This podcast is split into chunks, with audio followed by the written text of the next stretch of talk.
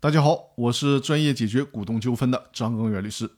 这一期和大家分享的内容是股权补偿的对赌方式能行吗？这也是第三种的对赌方式。当然了，这种对赌方式技术难度会大一些，就是呢用股权的方式进行对赌。也就是说，目标公司对赌失败以后，可以采取股权补偿的方式来补偿投资方。这种方式与金钱补偿很像，只不过呢，这种方式是投资方不把补偿的金钱拿走，而是折算成公司的股份。这种方式呢，通常对目标公司的成长还是比较有利的。股权补偿实质上呢，就是目标公司向投资方定向增资，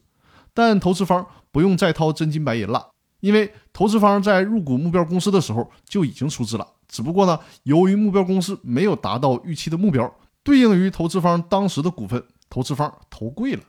也就是说呢，投资方当初的出资应该获得目标公司更多的股份才对。股权补偿的方式就是增加投资方在目标公司的股份，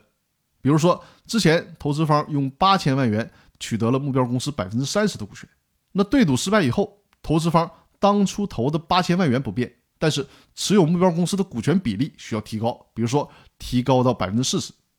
有一点需要提示大家注意啊，投资方入股目标公司的时候，通常会溢价出资，也就是说，投资的一小部分进入了注册资本，其余的很大一部分呢。进入了资本公积金，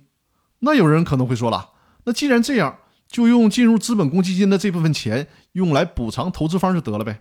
很遗憾，在现行的法律制度下，这种做法是不成立的，因为根据公司法的第一百六十八条的规定呢，公司的资本公积金是不得用于弥补公司亏损的。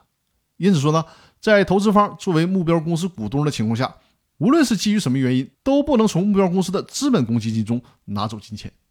那以上就是给大家介绍的第三种对赌方式，就是用股权补偿的方式来进行对赌。那我们这期的音频就到这里了，感谢各位的收听，也欢迎大家关注我的《公司法大爆炸》音频专栏，更多内容我们下期继续。